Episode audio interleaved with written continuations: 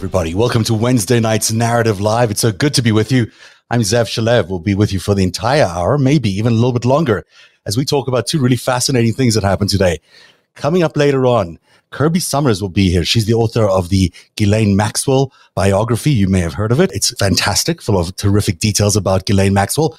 And the reason we're talking to her tonight is because this is the week 30 years ago that the world literally turned. It changed forever because it is the day, or at least the week, that Robert Maxwell died when he fell off that yacht. We'll go into why he died, who killed him, all that kind of stuff later on.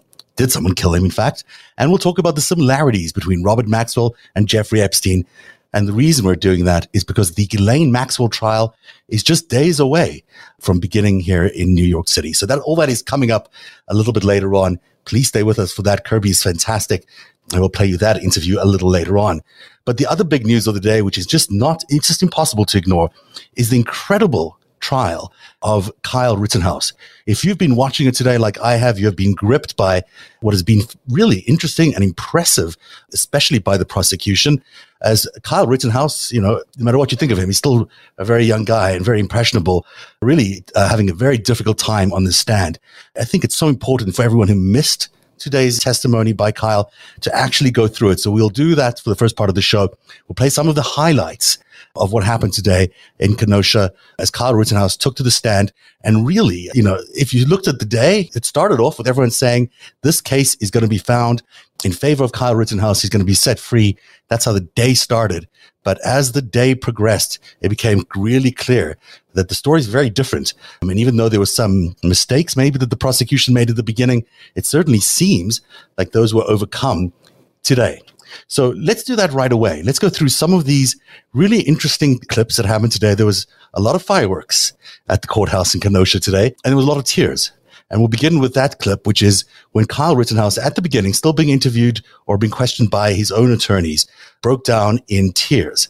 And this is as he's explaining or trying to explain what happened that day, how he landed up being in a situation where he shot two people, um, two of them fatally, of course, and the third one, I think, was just injured. So here is Kyle Rittenhouse, uh, in his own words, describing first his defense lawyers what happened on that day. Dominic Black calls me and he says, Kyle, I need you to get down to the car source lot number three. The cars are being bashed in. They're setting all the cars on fire. I need you to go and put the fires out. Okay. And did you do anything as a result of that phone call? I did. What?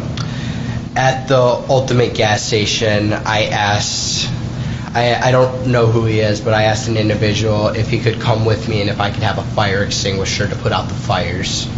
Were both of those requests satisfied? One of them were. What? I was given a fire extinguisher, but he he said he can't come with me, um, and he said he believes there's already people down there helping protect the business. Okay. And what did you do then? Um, I I start running towards the car source lot number three to put out the fires, pausing occasionally to catch my breath and walk. Okay. On the way to car source three, did you have any interaction with Mr. Rosenbaum? I did not. Did you speak to Mr. Rosenbaum? No. Did you notice Mr. Rosenbaum doing anything as you went down to car source three? I didn't. I didn't notice Mr. Rosenbaum until until he came out from behind the car and ambushed me. Okay, I'll get to that. Did you run the whole way? No, I didn't. Okay. You had your gun, correct? Yes. And you had a fire extinguisher? Yes. And you had your medic? My medical bag, yes. And were you asking people about medic, medic at that point? I was asking people if they needed uh, medical help as I was getting down there. Did you receive any responses? No, I didn't. Describe your approach to car source number three. As I'm walking down Sheridan Road, um, I I hear somebody scream "Burn in hell," and I reply with "Friendly, friendly, friendly." to let them know, hey, I'm just here to help. I'm just, I don't want any problems. I just want to put out the fires if there are any.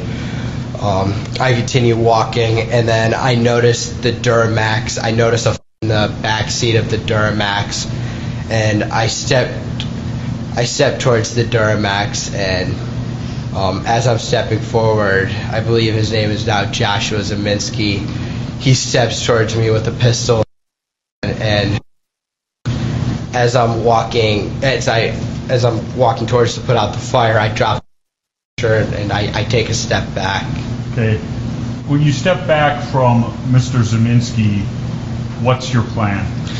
My plan is to get out of that and, and go back north down Sheridan Road to where um, the car source lot number two was. And did you get back? Were you able to go in a northerly direction? I, I wasn't. Describe what happens. I once I take that step back, I look over my shoulder and Mr. Rosenbaum, Mr. Rosenbaum was now running from my right side, um, and I was cornered from in front of me with Mr. Ziminski, and there were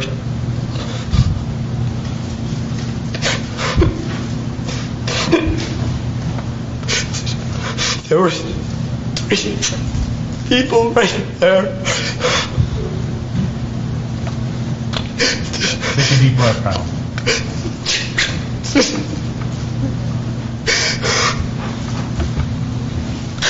That's what I.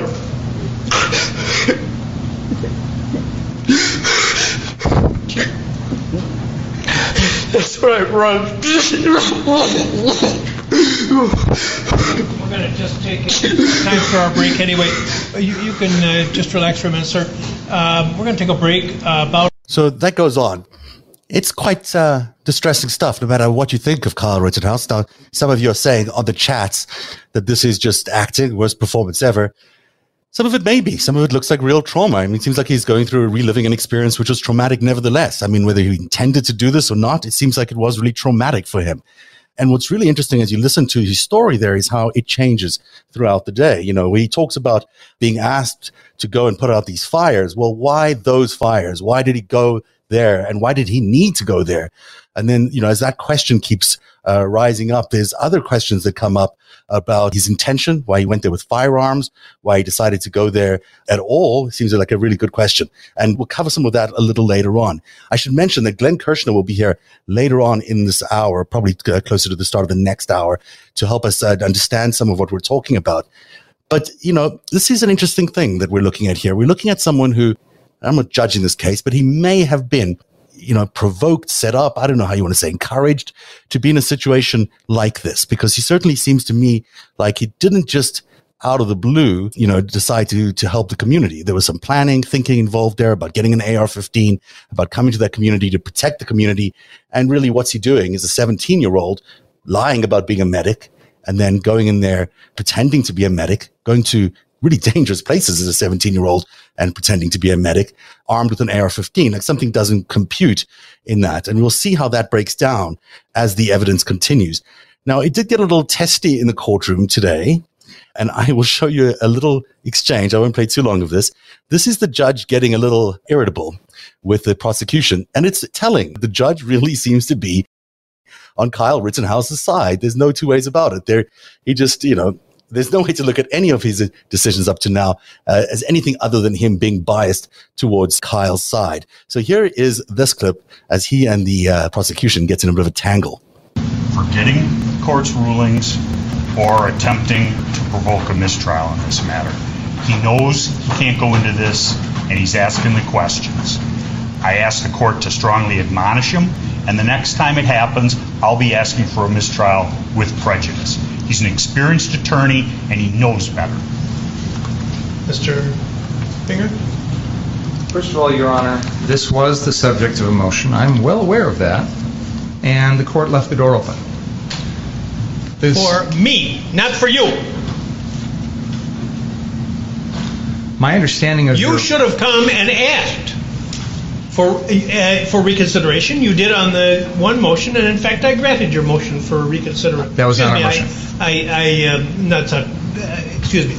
I uh, I did, I granted, We did not move that to was their reconsider. motion. I- I- We have not filed any me. motions to reconsider in this case. That was their motion for reconsideration, which I denied. But uh, I said, I denied it, or I indicated a bias towards denial is what I did. Held it open with a bias towards denial. Why would you think that that made it okay for you, without any advance notice, to bring this matter before the jury?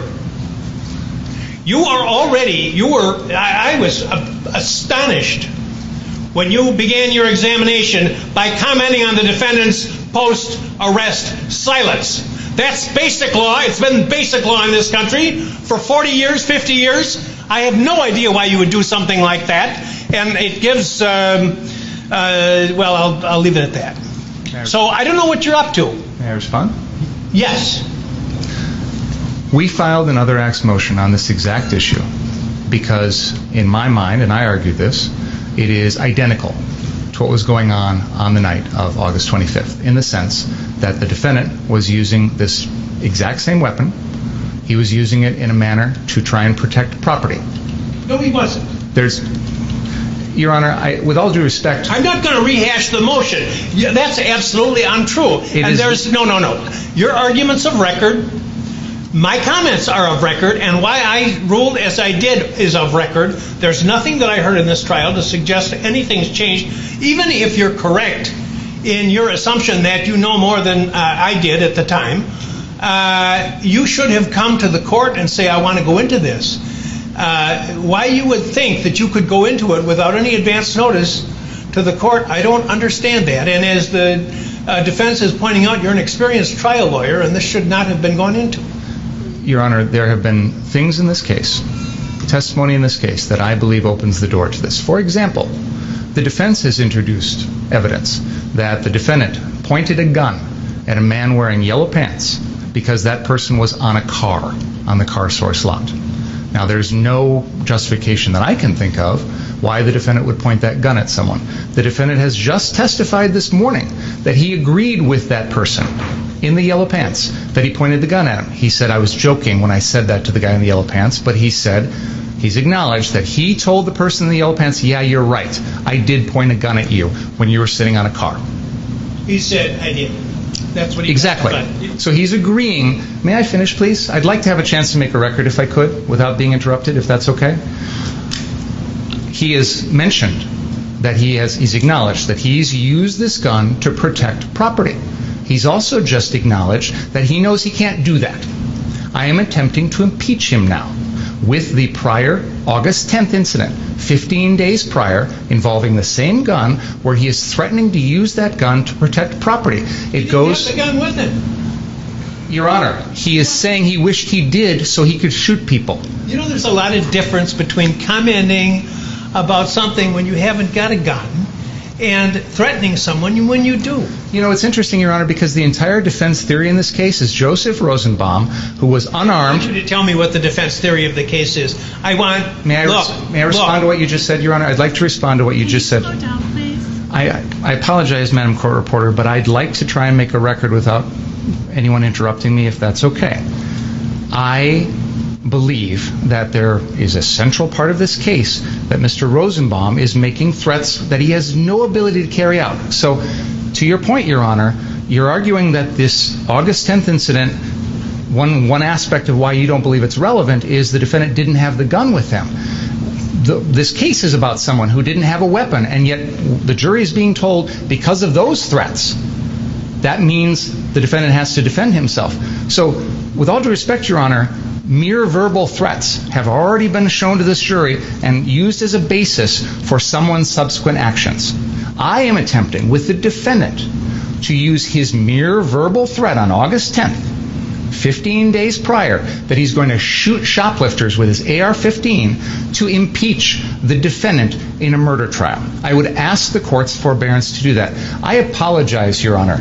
You're right. I probably should have brought this to your attention earlier. I may have misunderstood your ruling because I thought your ruling was if the evidence in this case made that more relevant, you would admit it or at least What we're really waiting for is for him to talk about uh, this one great line where he does this brazen thing. So we'll, we'll talk a little bit over him while he does it. it is it is kind of uh, goes on and on in circles about this. But you know, the judge does seem to have a bit of a temper on him. There's no doubt about that, and he is um, quite interested in sharing his opinions with the prosecutor. And it always seems to be on the side of Kyle Rittenhouse, which does present a bit of an issue because the rest of the day turns out to be devastating for Kyle Rittenhouse. And we'll play some of those clips now because the day just turns out into uh, a a mess. You know, as we listen to Kyle Rittenhouse discuss all these things that happened to him that day, he appears to be at least misleading um, the prosecution in terms of what's going on, but uh, and and the, and the judge in terms of what's going on. But it could be worse as well. You know, because you're talking about his beliefs.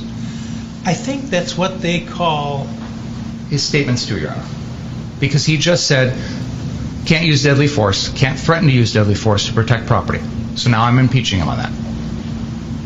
Your Honor, doesn't really seem to know what's going on, does he? Anyhow, this goes on, so I won't bug you with too much of that. But let me take you to to later on in the day when um, this is an, an incredible exchange that goes on. Um, as you've heard, the prosecutor there mentioned the name Rosenbaum. This is one of the people that Kyle Rittenhouse um, shot at that at that day. It's a remarkable piece of prosecutorial questioning. You you'll admire the questioning because it really is fascinating. So let's take a look here at what happened on in, in terms of that question. And Mr. Ritten, or Mr. Rosenbaum has never said anything at all about wanting your gun. You never heard him say anything about that, correct? I haven't. You never said anything, he never said anything to you about using that gun at all, correct? I don't know what Mr. Rosenbaum was thinking when he tried to grab my gun. You just assumed that he was going to use it, that he was going to try and take it from you, first of all, and then you assumed he was going to try and use it on you. If I would have let Mr. Rosenbaum get my gun, he would have killed me. But you had already pointed your gun at him. Yes, because he was chasing me. Did you want him to think that you were going to shoot him? No, I never wanted to shoot Mr. Rosenbaum. Why'd you point it at him if you didn't have any intention of shooting? He was chasing me. I was alone. He threatened to kill me earlier in that night. I didn't want to have to shoot him. But you understand how dangerous it is to point a gun at someone, don't you? I pointed at him because he kept running at me, and I didn't want him to chase me. But you understand how dangerous that is, don't you? I pointed at him because he was chasing me. I'll ask the question a third time, Mr. Rittenhouse. You understand Don't how, comment on, uh, just ask your question. you understand how dangerous it is to point a gun at someone, correct? Yes, You understand that that puts someone else in fear that they're about to be killed, right? he was chasing me. You understand that when you point your AR 15 at someone else, that may make them feel like they are about to be killed by you, correct? Mr. Rosenbaum was chasing me. He said he was going to kill me if he got me alone. I was alone. I was running from him. I pointed at him, and it didn't stop him from continuing to chase me. Did you hear my question? Yes. Yet you chose not to answer. objection, Your Honor. He answered, he just didn't like the answer. My question is you understand that when you point your AR 15 at someone, it may make them feel like you're going to kill them, correct? Calls for speculation. Relevant. He asked if it, it would affect someone that way as, so as to perhaps deter the person. Do you understand my question? I do. Can you please answer it? I did. I said, I, Mr. Rosenbaum was chasing me. I pointed my gun at him, and that did not deter him. He could have ran away instead of trying to take my gun from me. But he kept chasing me. It didn't stop him. Mr. Rittenhouse, you're telling us that you felt like you were about to die, right? Yes. But when you point the gun at someone else, that's going to make them feel like they're about to die, right? That's what you wanted him to feel. No. You wanted him to get the message from you that If you come any closer, I'm going to kill you. That's why you pointed the gun at him, right? I pointed the gun at him to deter him from. I, I pointed the gun at him so he would stop chasing me. That's why I pointed the gun at him. Because if you point the gun at him, you were hoping he would stop chasing you- eh, you because he would get the message from you that if he keeps coming, you're going to kill him. Right? I didn't want to have to kill Mr. Rosenbaum. I, that's not the question I asked. You, the, int- Serving a legitimate purpose. Uh, It seems argumentative, Mr. Consider Mr. Richards' objection. Uh, He said it serves no useful purpose, it's badgering. Um, It does seem argumentative.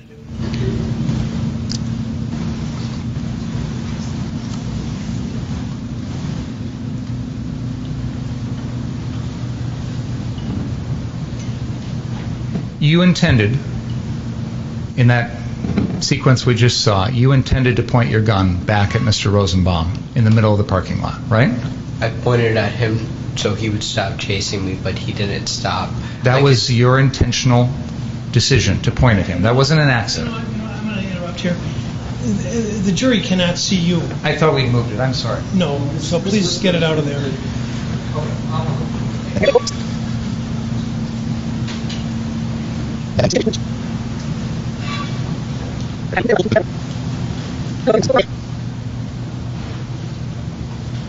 The point I'm trying to get at, Mr. Rittenhouse, is that that wasn't like an accidental turning around and it just happens to be pointing in his direction, much like I'm just happen to, you know, wave this around. You made an intentional decision in the middle of that incident to turn and point the gun at Mr. Rosenbaum, correct?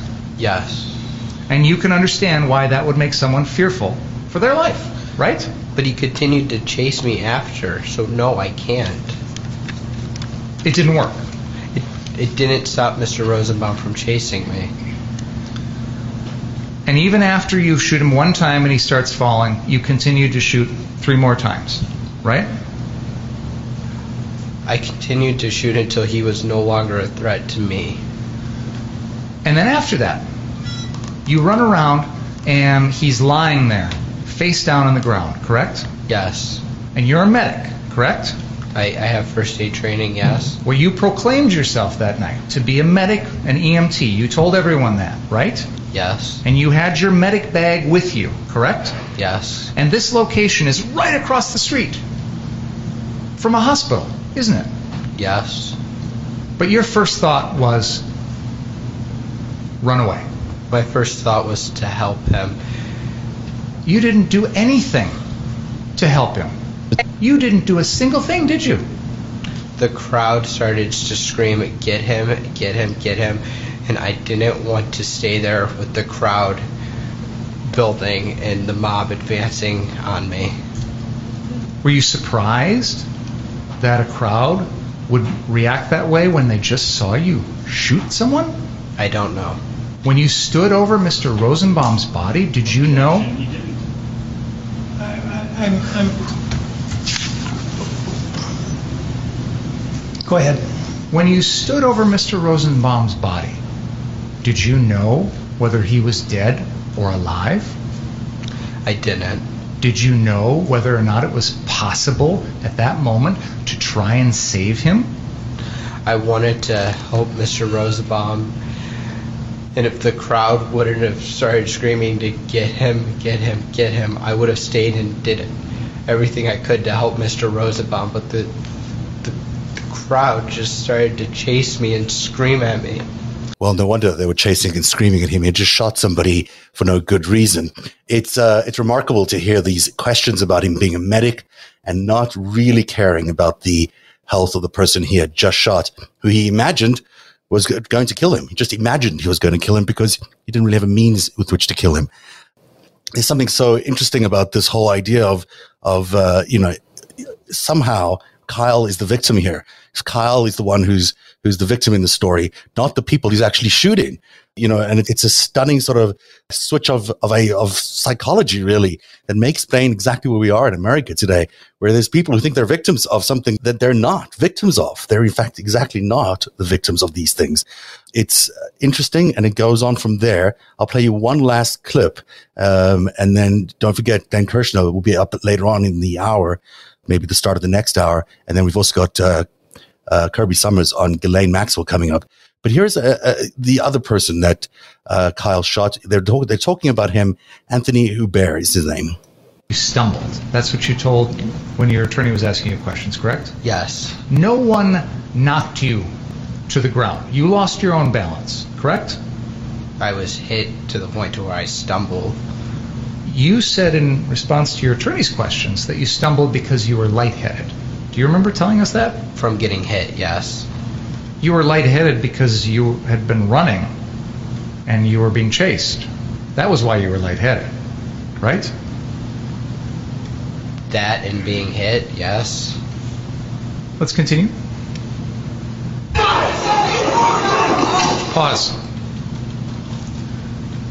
There is an individual who comes at you and uh, jumps towards you and attempts to kick you, correct?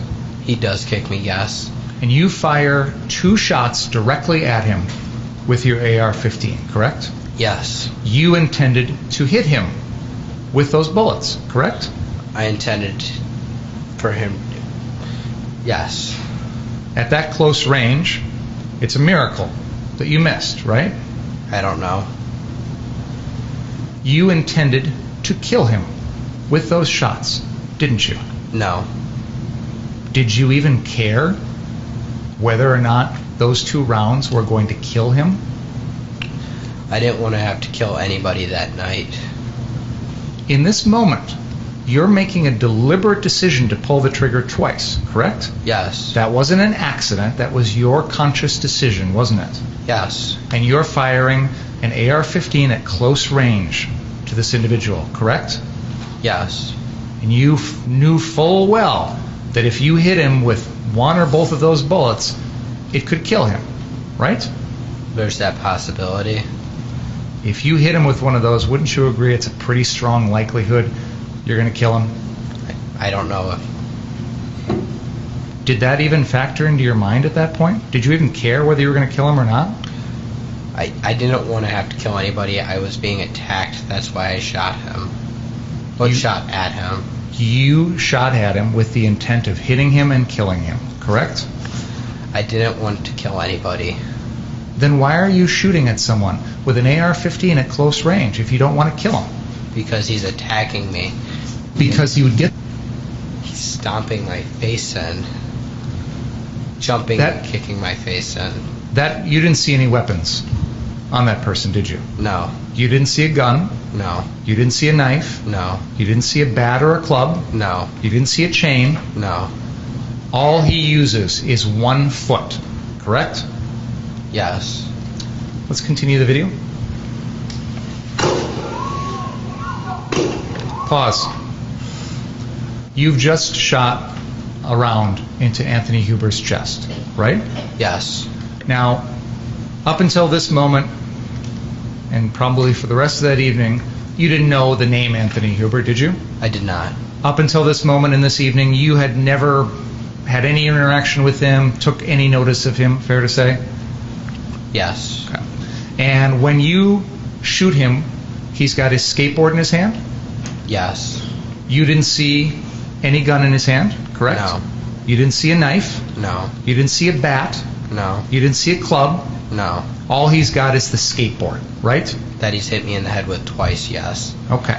And you intended to pull the trigger at that moment with your AR 15, correct? Yes. That wasn't an accident. No. That was your deliberate decision, correct? Yes. and you knew that the way that gun was positioned, you were going to fire that bullet right into his chest, right? He was attacking me, so I pulled the trigger. And you knew that when you pulled that trigger, that bullet was going to go right into his chest, didn't you? I can't say.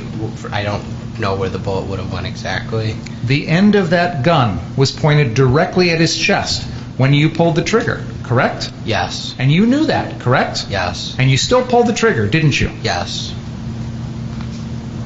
Because you intended to kill Anthony Huber at that moment, didn't you? No. Thank you for spending your time with Narrativ and stay tuned. There's much more to this conversation in our next episode. Narrativ is made possible by viewers and listeners like you who join at patreon.com forward slash narrativ. Join today and support truly independent journalism. Patreon.com forward slash narrativ.